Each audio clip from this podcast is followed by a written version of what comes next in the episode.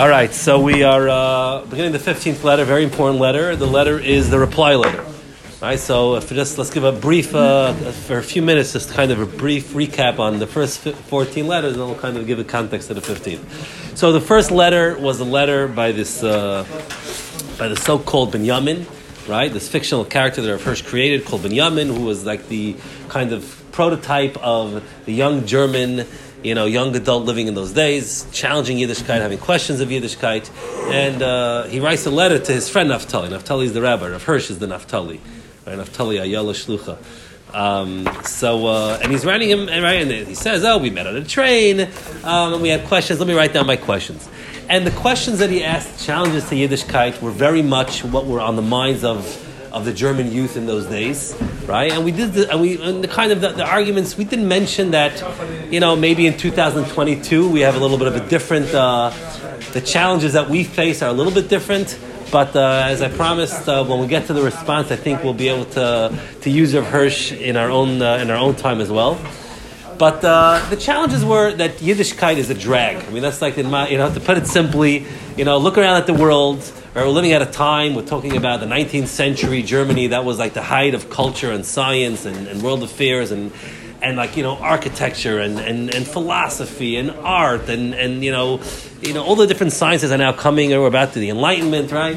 And Yiddishkeit is, what was Yiddishkeit? Look at Jews. Jews are sitting there in the shtetl, sitting there kvetching over a, a Gemara, so cut off from life, not accomplishing anything, cut off from the rest of society, not enjoying life you know, and so it's not bringing happiness and human flourishing. That was it says, and this is all the Torah's fault. The Torah is busy with with narishkeiten in his words, right? It's just like little minutia about like you know, uh, you know, uh, halacha beyesh and all the biyamtif. You're like, come on, what's going on over here? Like, you know, this is this is this is not life. This is not happiness. This is not progress. This is not human flourishing. Um, you know, that, that that was his complaint. That was his letter, to put it shortly. Okay, so Rav Hirsch says, okay, let's start from the beginning, and that's what he does for the next thirteen letters, getting into in brief because again, this is obviously a, an introduction to much later works. Um, he says, what is Yiddishkeit? What is the purpose of life? Hashem created people. Hashem created a universe, a universe of interrelated things, of people contributing, giving, taking. We have mishpat. We have arin. Hashem gave human beings free will to, to do His ratzon, to be like Hashem, to choose to exercise justice, to exercise love, right? To uh, and and to do so, uh, you know, with free will, to choose to serve Hashem, which is the ultimate goal. So everything in the world is a means to an end. Everything in the world is meant to use to do the Ratzon Hashem with it.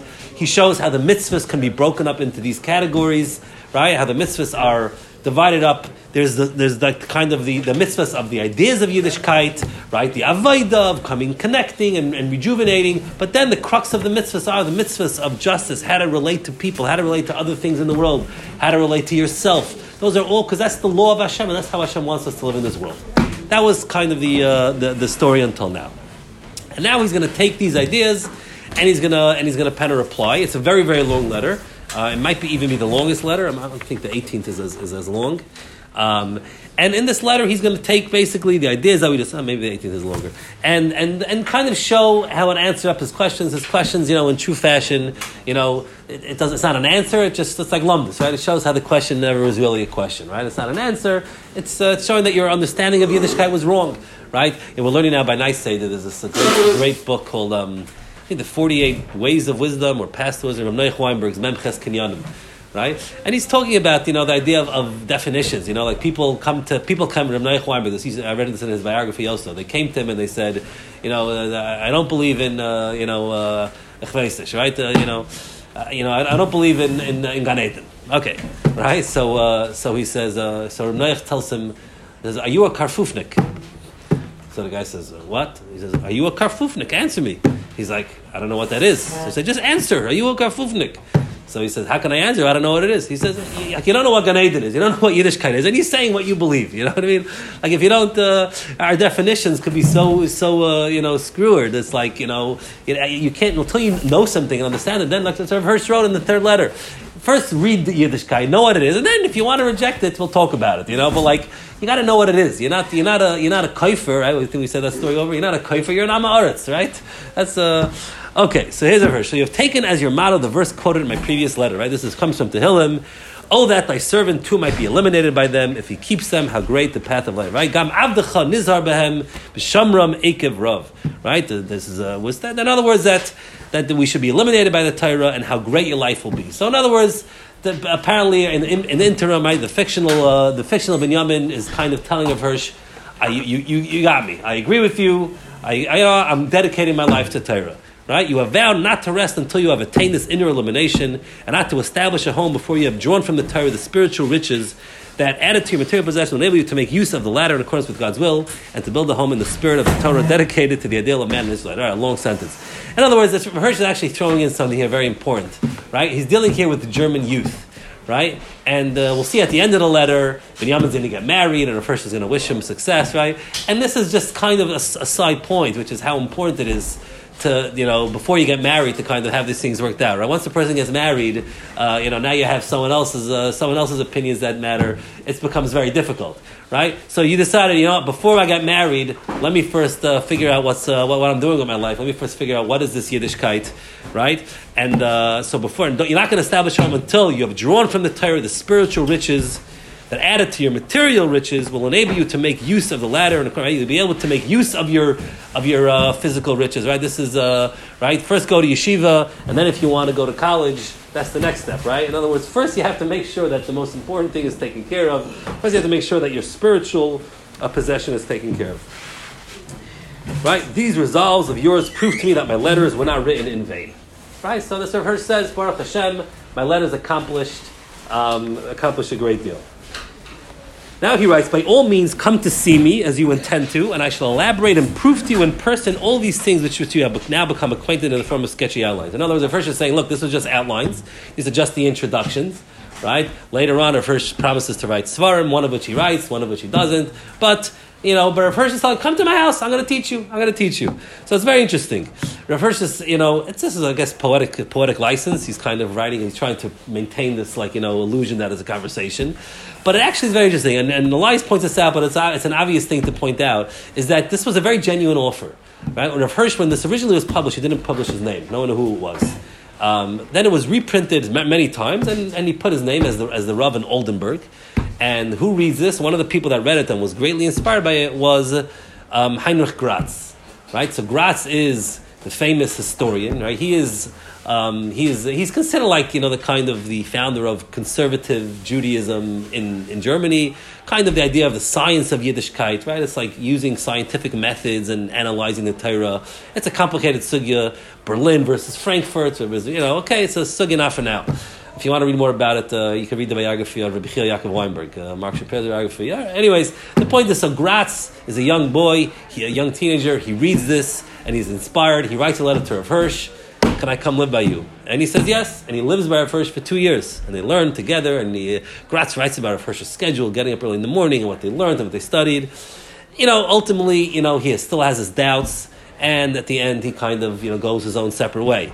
Um, but again, this is like a genuine offer of Hirsch. You know, he's happy. He's easily, and, and again, you see first of all something that the German Jews chop right away, which uh, you know the European, the, the, other European Jews and Americans didn't realize until a lot later, which is you have to get the young people, right? That's what it is. If Hirsch he comes to Frankfurt, the first thing he does is open up a, a, a school. Right, you got to open up schools. You got to train the young people. That's how you do it. You know, the old people, it's already too late. And even if you, even if you manage to change an old person, okay, that's it. You, you, you know, kind of goes with him. You got to get the young. You got to get the kids.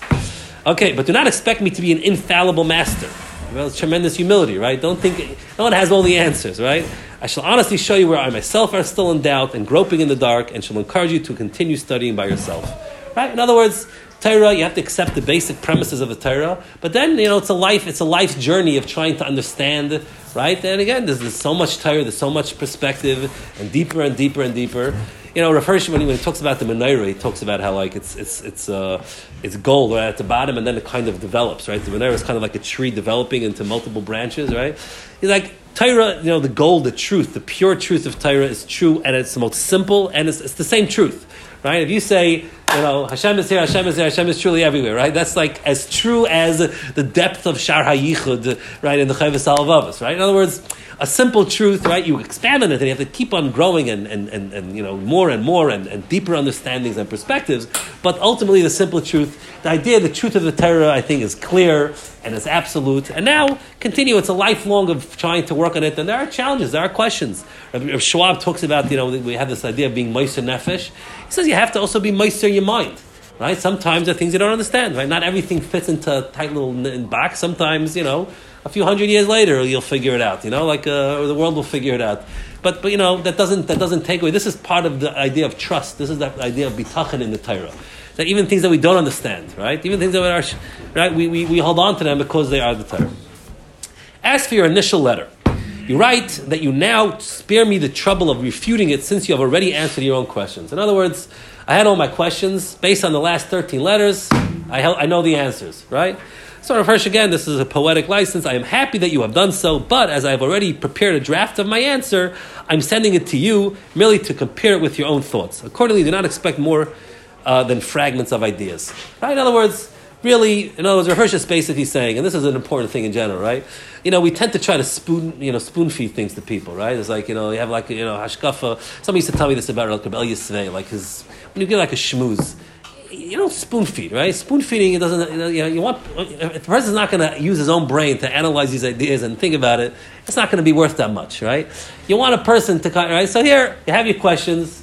Here's my shtickle Torah. Now go ahead and analyze it, read it, and, and you know, again, I'm going to give you the Rashi Prakim so you could compare it. You want to make sure we're on the same page.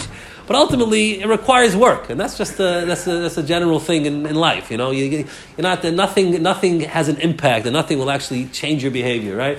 I always say this. I, we spoke this a few weeks ago.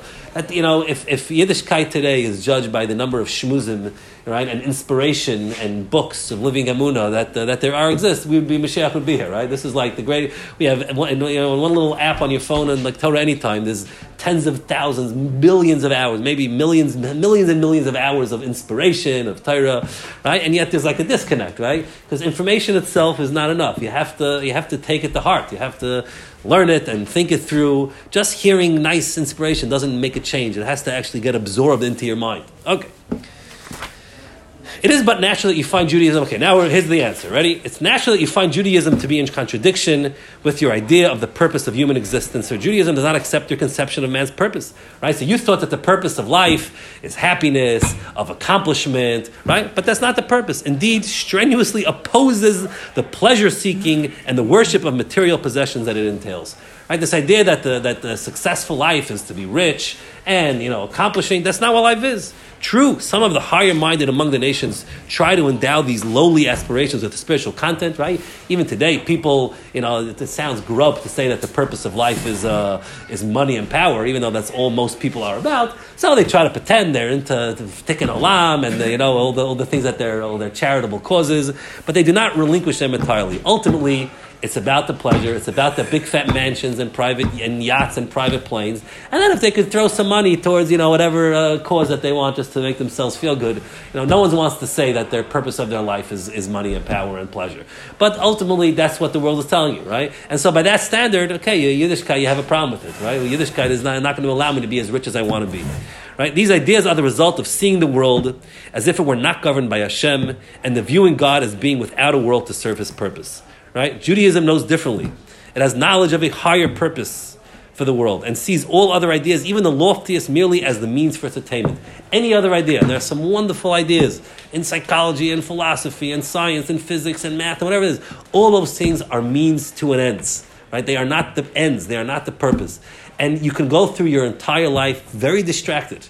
Right? You can be very distracted by a lot of these ideas, right? All the isms, right? But when it comes down to it, when, when, when life begins to slow down and you realize, what was this all about, right? This was not, is this something to build a life on, right?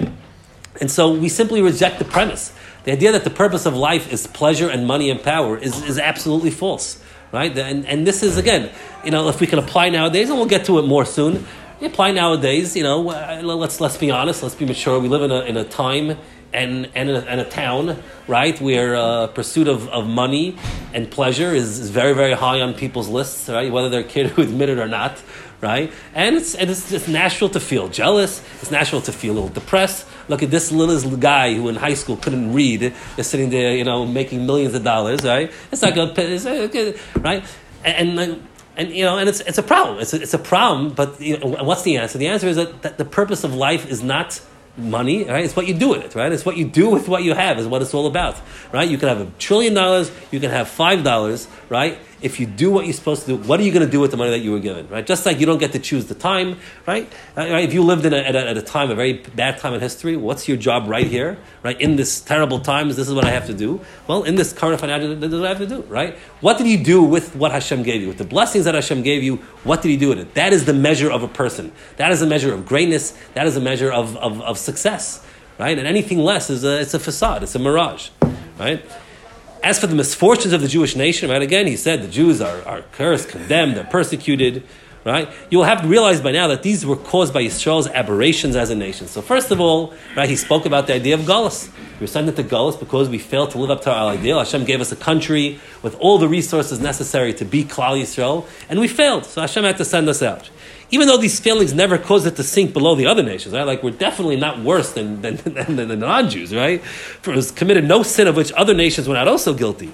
But it was part of the design for Yisrael's destiny that its aberrations had to lead to the immediate shattering of its national glory. Right? God punished him, passing in Yeshaya, only such sin that we had all committed, right? The Jews are no worse. But that is what Klal Yisrael is. Right? Klal Yisrael is meant to be the lesson for the other nations, right? That look what happened to the Jews, and that tells you make sure not to go down the same road. Indeed, Yisrael's loss of its outward glory will appear to you now as being part and parcel of its destiny to which God's providence was to be manifested. Very, very important over here, right? Very, very important. Right? In other words, so part of since the goal of Klal Yisrael is to be that model for the nations, the right, the the, the Am Segula.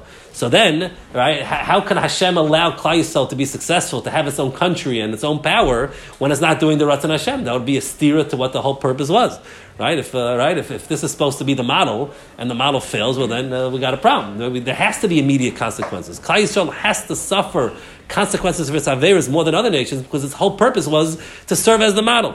Moreover, and here's the fascinating Yisrael's mission was not hindered by its exile, nor was its greatness diminished. For it became evident that greatness has different meanings, and Yisrael's state of dispersion opened a new and unique field for the fulfillment of its mission. We mentioned this earlier when we talked about Gullus. I'll just say it again.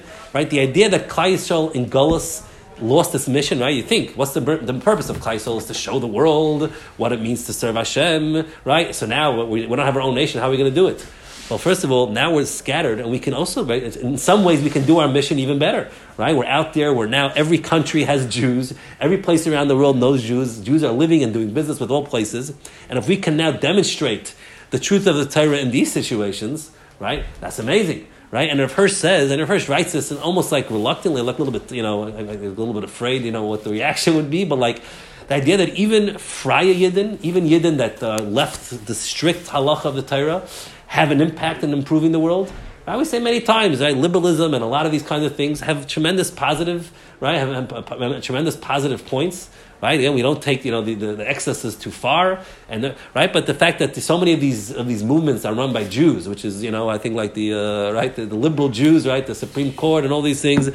It's it's a, you know it goes goes too far, but the impulse of of, of, of bringing kindness right? And, and, and humanity and charity into the world is, is, is the Jewish contribution, right? And we do so, you know, even uh, the Rambam writes, and the Hirsch writes this, Christianity and Islam are tremendous improvements for the world. They're monotheistic religions, and they do have, you know, there are, there are redeeming qualities there. Right? Again, that's the influence of the Jews. So a Jid in Gullus can accomplish his, uh, his task just as well. And Fakard, by being in Gullus and surviving and thriving in these places, we're demonstrating a new kind of greatness. You don't need to have a country, you don't need to have wealth, you don't need to have power in order to be successful, in order to be great. You need to have his, his, his morality, you have to have the Torah. Right? Concerning the Torah, you wrote that it interferes with all the joys of life and denies every pleasure. But go through it, study his teachings. Which natural enjoyment does it seek to eradicate? Which natural drive does it want to eliminate?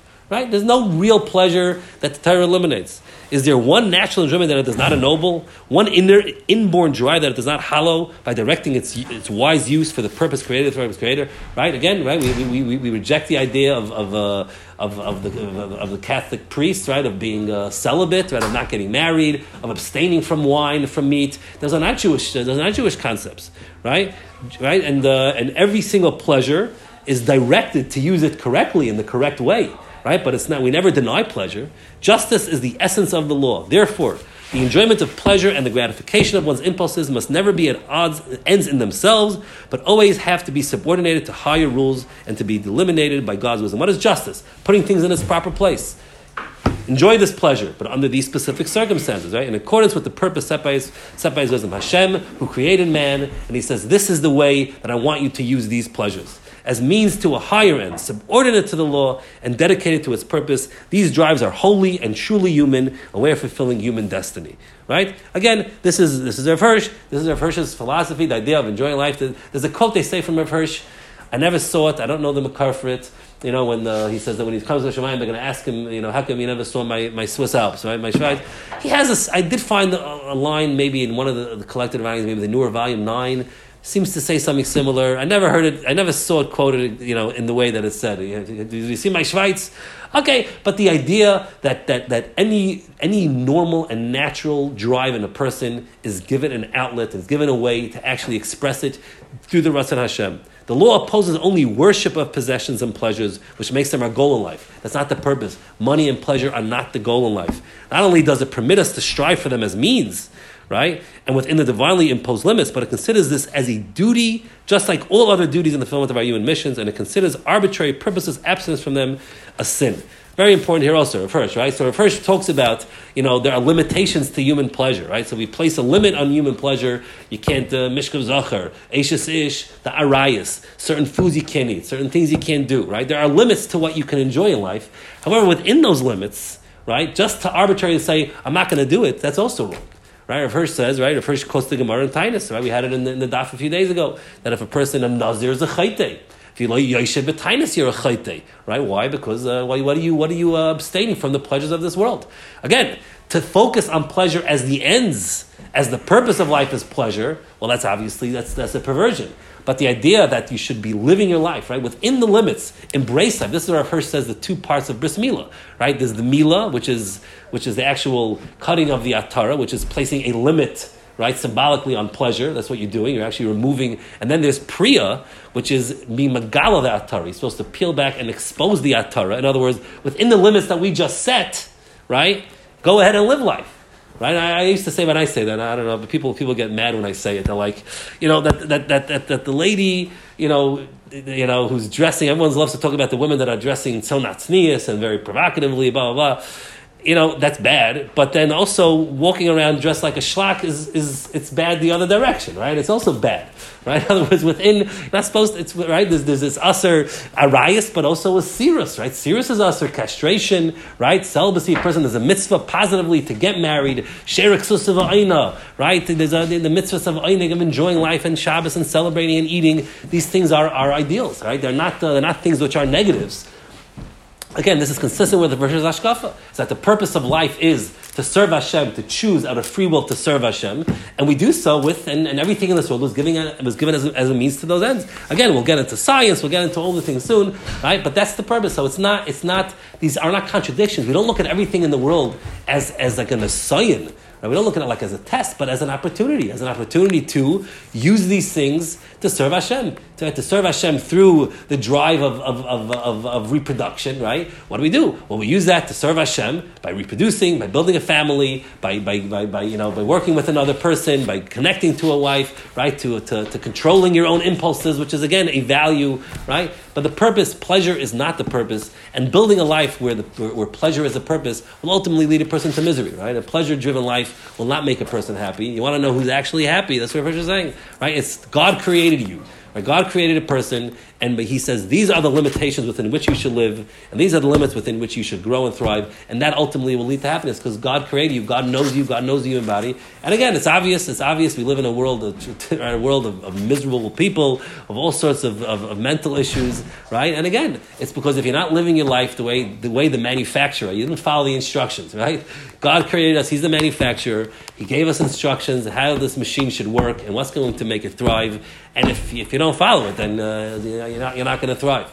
So Yiddishkeit, instead of taking away pleasure and right, making a person right, and that's a Rabbi Uri Zohar, right? Uh, he, he writes about that. He says that that's why the Fraya can't deal with the Fruma. Like that's because you know the good Fruma they're enjoying life, right? They're partaking in life, they're enjoying it.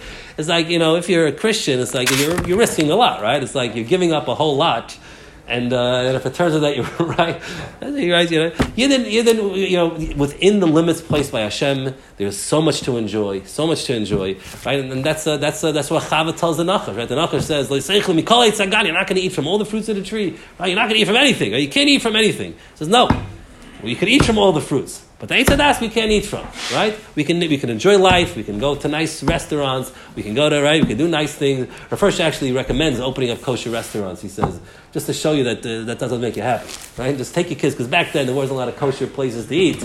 And so, we, you know, the people were so alert, oh, I wish I can be a guy so I can, right? Go, go to Ecor, go to all the fancy restaurants, spend your three hundred dollars on your piece of chicken, and then tell me, come home that next morning, look in the toilet, and see if that's what this is. What this is what happiness is. See if that's what uh, is bringing you happiness in life, and if this is something to build your life on. We don't realize we take for granted that you know we have built entire. Even if even if you think that we're so into pleasure and thing, which we are, it's you know we could do better. But like ultimately, we have a life of Yiddishkeit. Most of us are davening a few times a day. Most of us are Shabbos and Yom Tif, and so built into our lives without us even realizing are so many limitations which can allow us to, you know, we have a larger capacity to, to, to we can, you know, we can, we can do certain, engage in certain behaviors without it having terrible consequences on our, on our mental health. But again, it's something which we, which we definitely, uh, something which, which needs to be worked on. Again, what is the purpose? That's the question. Are you seeking pleasure as the end to itself, or is it the means to an end of doing the of Hashem? All right, we'll continue the next few weeks on this matter.